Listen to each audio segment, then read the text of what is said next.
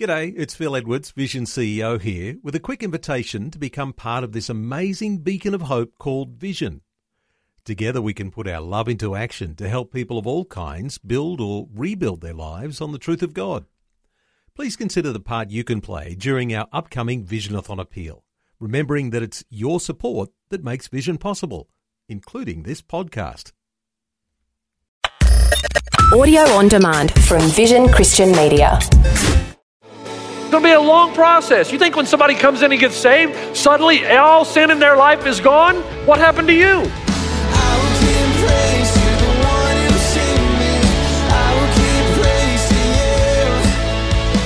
Hello and welcome to Today with Jeff Vines. Today we continue the message Acceptance. It's from a series called My Friend Has Questions. Pastor Jeff is speaking from various scriptures on the topic of sexual sin. This is an illustration of what Paul talks about in Romans chapter 6. He gives sin personhood, and he says, You're never going to defeat sin until you see that it's not you and sin against God, but you and God through the power of the Spirit against sin.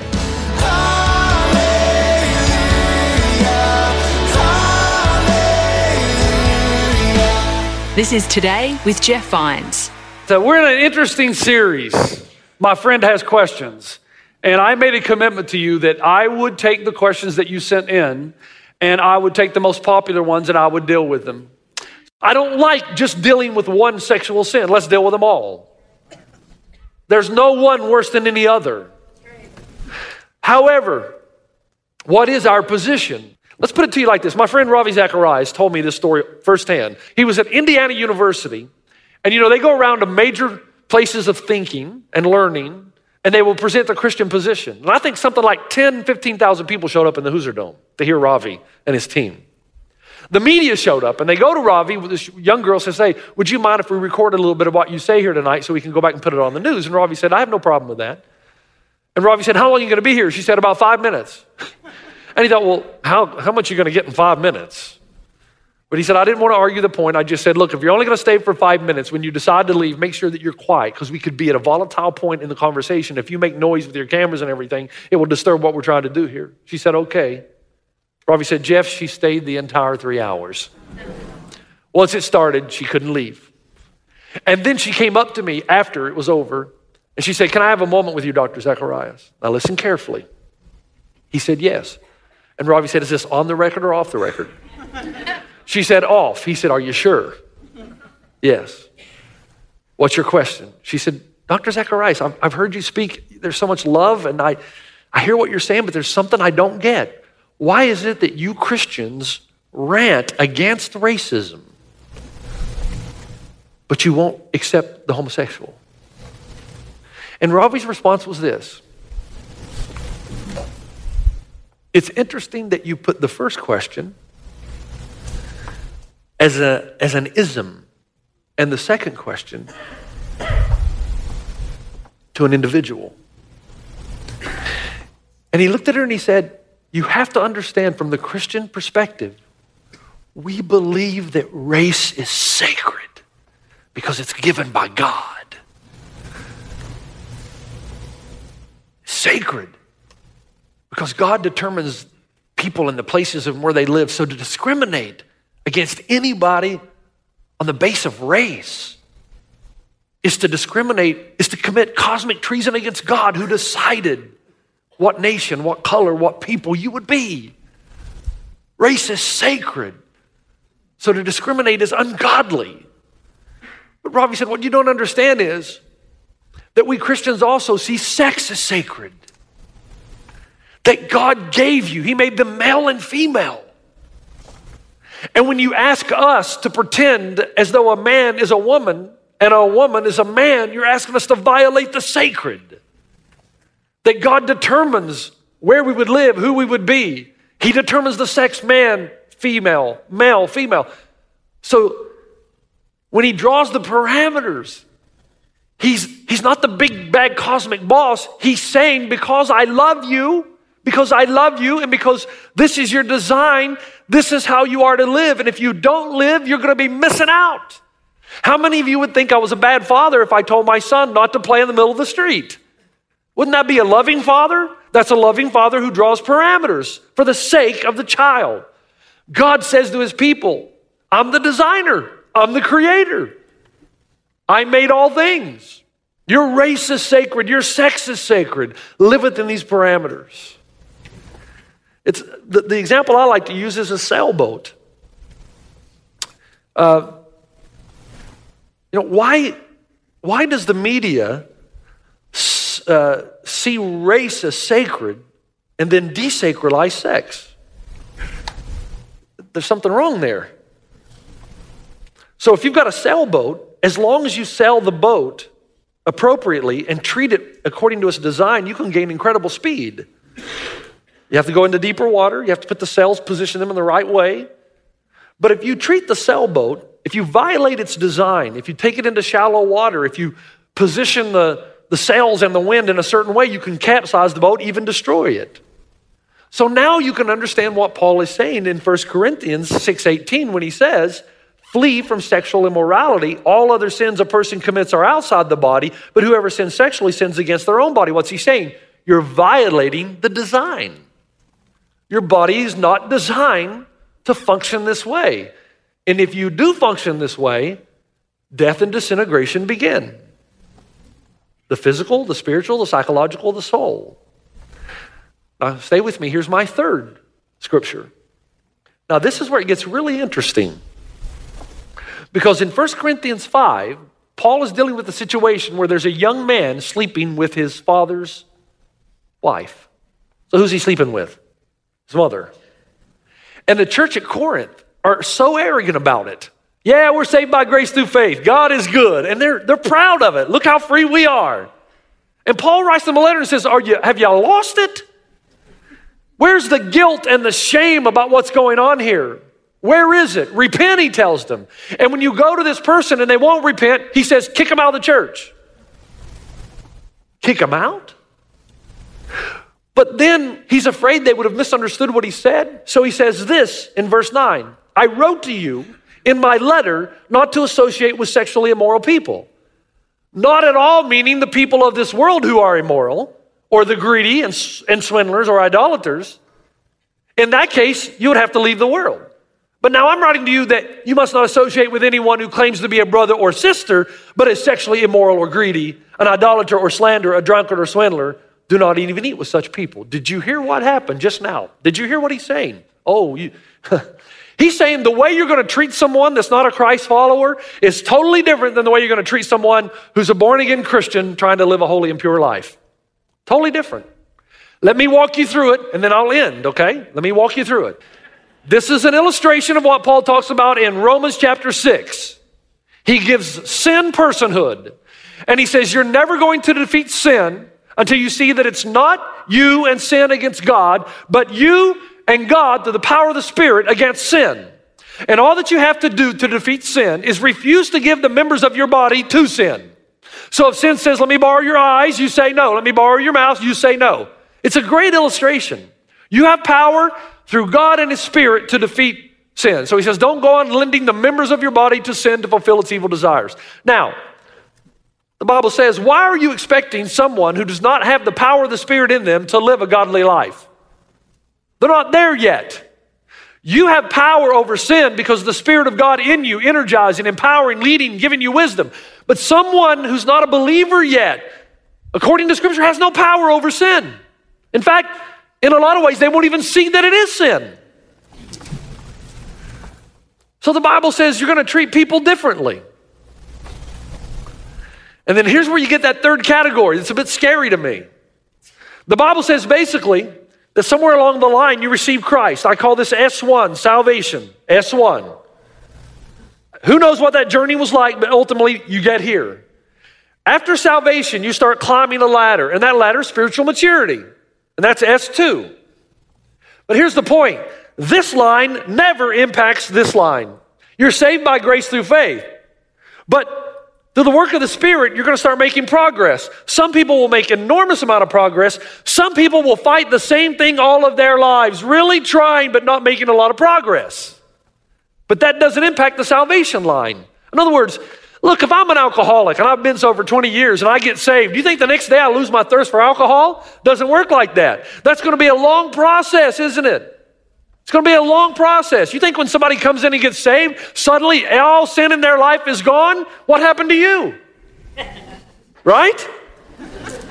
So there's an enormous amount of grace and mercy here, but here's where here's where it gets a little unique. Paul says if you've got a person in the church who claims to be a believer and is apathetic towards sexual sin, boot them out. In other words, if I claim to be a Christ follower and I've been a Christ follower for a while, but my attitude is I'll have sex with who I want, when I want, and how I want, and nobody's going to tell me, then they say go to that person and say you need to leave. Why? The Bible calls it handing them over to Satan so that somehow they may see the seriousness of their sin, repent, and ultimately be restored and saved. Isn't that interesting? So, someone who comes from the outside is accepted, taken hold of, encouraged, loved. But somebody who's inside and been inside for a long time, but has no passion. Now, make sure you understand the two differences. On one end, you've got a guy that says, Man, I know I'm struggling. I'm sorry I did this, but there's shame and repentance. And they may go through that for 20 years. Then there's the person who has no shame, no guilt, no repentance, saying, Man, I'm going to do what I want to do. Nobody's going to tell me. Different. It's a matter of the will. So, I've said before that most churches operate like this. If you, if you behave, then we'll let you come into our church. And if you believe, we'll accept you. Jesus turned it upside down. No, we're going to accept you from day one. Come in. You're, you, you, you belong. Welcome home. And we're going to teach you. And through your journey, for some it'll be short, for some it'll be long, you'll believe one day. And it's the Holy Spirit's work to transform you, not mine. My job is to keep loving you, being patient with you, and preaching the truth. In fact, the only group of people that the Bible says your patience will run out is the believer who knows better and refuses to do it. And then, for the sake of salvation, and for them to see the seriousness of what they're doing. Time to go. This is Today with Jeff Vines. The message acceptance is one that sprung from Pastor Jeff asking his congregation for questions they want answers to. Let's continue now. Now, I want to read this to you in the message translation of that passage I just read. Listen carefully. I wrote to you in my earlier letter that you shouldn't make yourselves at home among the sexually promiscuous. I didn't mean that you should have nothing at all to do with outsiders of that sort, or with crooks, whether blue or white collar, or with spiritual phonies for that matter. You'd have to leave the world entirely to do that. But I'm saying that you shouldn't act as if everything is just fine when a friend who claims to be a Christian is promiscuous or crooked, is flip with God, or rude to friends, gets drunk, or becomes greedy and predatory. You can't just go along with this, treating it as acceptable behavior. I'm not responsible for what outsiders do, but don't we have some responsibility for those within our community of believers? Wow. Wow. So let's answer the question now. Pastor Jeff, how does the church view homosexuality? One of many sexual sins when it's acted upon. So if a person says, I have an attraction to the same sex, that is not a sin. It's a reality of what's going on inside them. Hey, when a young man wants to sleep with a girl that he's not married to, and he has that emotion, he's not sinned. The sin happens when he carries out. And my job is to help this young man who has the temptation with this young girl to love him and to say, Brother, I'm going to coach you through this. I'm going to pray with you. That's why everybody should be in a mentoring relationship. You're not strong enough on your own. And I will pray with you, never judging you, but praying with you. So God is calling me and you to encourage and to bear each other's burdens because you've got sin in your life too that you need somebody to come alongside you and help you weather the storm. So when somebody comes to me I say, first of all, your feelings are real, I acknowledge that they're real and that your struggle is real and your emotions are real. And I'm here for you and I'm going to pray for you, but I'm also here as a pastor of the Word of God to tell you that you can't act on this. But if you do, there is forgiveness. But I'm going to challenge you to continue to have, as you experience the guilt and shame, to keep improving. And I'm here with you. I just want this to be a place that is safe for all people struggling with all sins to come, and everyone would be treated equally. I want that so badly. Oh, man. I want that so badly. I, I, I am thrilled about this young girl coming to talk to me to know that I would love her and not look at her any differently. I just loved that. But that I would stand on the truth of the Word of God. Now, there are two questions I get asked that I want to answer for you.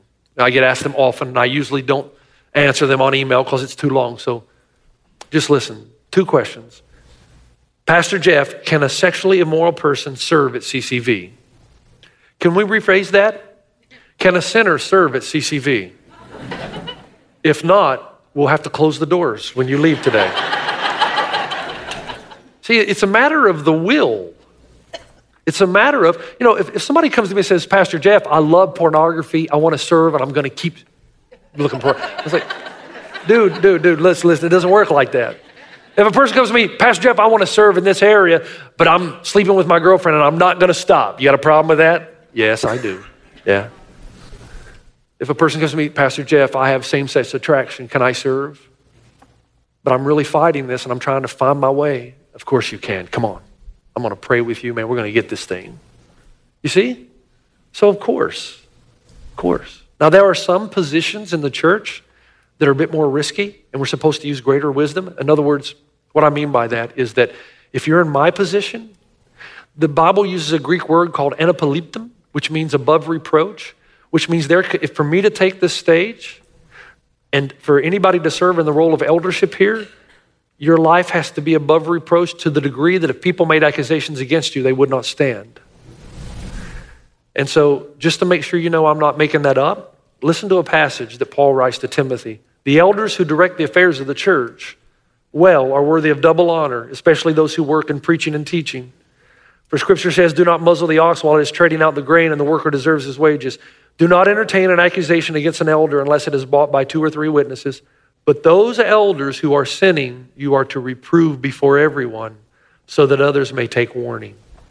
So if I were to commit a public sin, if I were, if the elders were to catch me watching pornography up in my office, if they were to catch me in an affair cheating on my wife, if my attitudes of hate just kind of began to permeate my ministry, it is their responsibility to bring me up in front of you and say that Jeff, Pastor Jeff has sinned in hopes that I would repent before you and then to be removed for a season out of ministry until I've made my peace with what's going on, gotten some counseling, and truly repented before I can take this position. And sometimes a pastor can do something that removes him from being a preacher for the rest of his life. Sometimes you can make a decision from which you can't recover. God forgives you, and the people of God forgive you, but you can't take this stage anymore. Second question Will Jeff Vines perform wedding ceremonies for those who are presently living in sexually immoral situations? The answer is no and yes. No and yes. If people of the same sex come to me and say, Pastor Jeff, will you perform a wedding? My answer is no. Why would I? Why, first of all, why do you want me to marry you when the Bible that I preach and believe in says that this is not right? So you want me to do something to go against God's will for your life? Can't do that. I'll love you, and you're welcome in my home. We'll play golf together. We'll do whatever, but can't marry you. Let's say two people who are living together come to me and say, Pastor Jeff, we're living together. Will you marry us? No. No. If you'll move out and abstain and repent for what you've been doing and do some counseling with me, then when the wedding date comes, I'll perform the ceremony. If you're not willing to move out and you're not willing to remain sexually pure until the wedding, can't help you. But Pastor Jeff, what if, what if they've got five kids? They've been together for 40 years. You're going to tell, you're to tell them to move out? Well, no, I don't think so. Can you imagine dad come home? Pastor Jeff says, I got to leave the family. what would I do then? I would say, okay, mom, dad, you know what I'm going to ask you to do? No sleeping together. But you can't leave the kids, man. Now, if you're single and you come to me, you're not single, but if you come to me and say, Well, Pastor Jeff, we're going to live together for financial reasons. We don't have any kids, but we promise we won't sleep together. sure. You, yeah. Have you ever heard of Pinocchio? I mean, come on, man. Really? Really? You want me to believe that? I don't think so. I don't think so. Plus, why would you put yourself in a position where the temptation is going to be so great? Nah, that's not smart. So, no, I won't do it. Well, I married two unbelievers. Yep. If they go through 10 weeks of counseling, I can share the gospel by the 10th week and they both get saved. That's opportunity, man. Or will I marry a believer to an unbeliever? No, unless you come to counseling for 10 weeks. And bottom line is, I'm not going to do anything that the Bible says don't do. Amen. Uh, and so that's what you can trust of me and your staff. But the overarching passage that all of this has to be governed by is Galatians 6. Brothers and sisters, if someone is caught in a sin, you who live by the Spirit should restore that person gently. But watch yourselves, or you also may be tempted. Carry each other's burdens, and in this way you will fulfill the law of Christ. If anyone thinks they are something when they are not, they deceive themselves. Please help me create a church where all people are protected, loved, and welcomed. Please. And that we will carry each other's burdens, and you will not see their sin as worse than yours. Help me do that. Because in doing so, as you carry and bear each other's burdens, there would be so many people who will feel welcomed here to come in and then to love Jesus and to know him. Okay, would you help me with that? This is my life. This is the final thing. Caleb Kaltenbach is a friend of mine, preaches up in Simi Valley. Uh, Christianity Today did a story on him because both his mom and dad came out gay, obviously separated. And this was very young in his life. He's written a book called Messy Grace How a Pastor with Gay Parents Learned to Love Others Without Sacrificing Conviction. They would take him to gay pride days and gay parades, and he learned over a period of time to hate Christians. Part of it is that when they would go to these parades, Christians would be holding signs that said, I hate, God hates you, and they'd spray urine and water on them. Okay, that's very kind. Can't you see Jesus doing that? Peter, hand me the urine gun. So, not everybody who claims to be a Christian is a Christ follower. Right. So, they took him to parades and organizations. He learned to hate Christians too, but then he met some Christians that were different. Very intellectual, Caleb is, and he ends up becoming a Christ follower. And not only that, he brought both his parents to Jesus. Listen to this. He said, I always told my parents that God loved them, not based on their sexuality, but because of what his son accomplished on the cross for them. Then he says, I had to continually show them examples of people, including my friends, who were not like the Christians they had known before. And then they ask him, How has reconciling your parents influenced your ministry? He said, After I first brought my mom to one of my former churches, two elders basically said, If you want to keep preaching here, don't ever bring someone like your mother again. That was my last Sunday there. I, I prayed, Lord, if you, if you give me the chance to lead a church, I want to be a place for people struggling with sexual identity, for addicts and gangbangers, for people who are bankrupt, for people having affairs.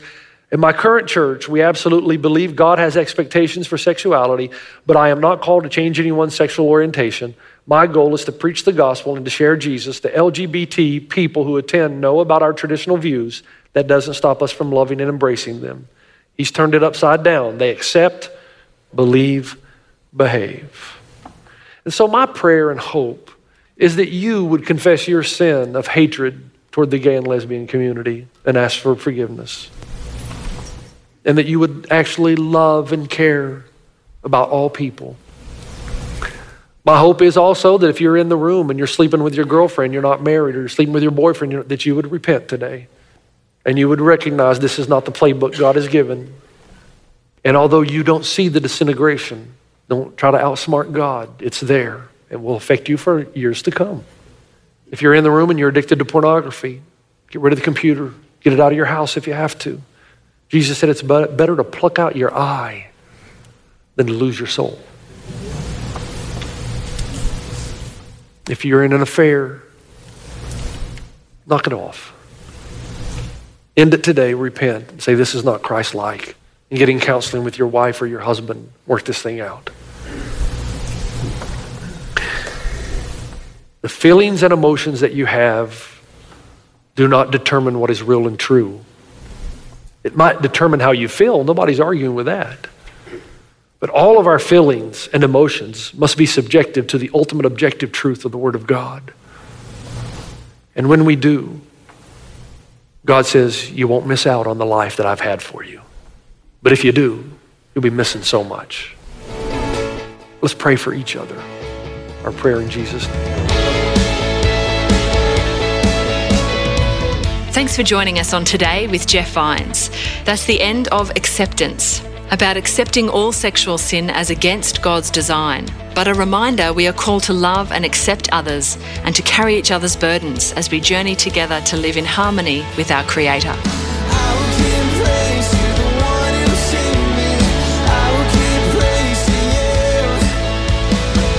Today with Jeff Vines.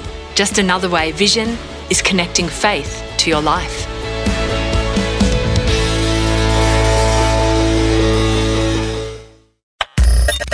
Thanks for taking time to listen to this audio on demand from Vision Christian Media. To find out more about us, go to vision.org.au.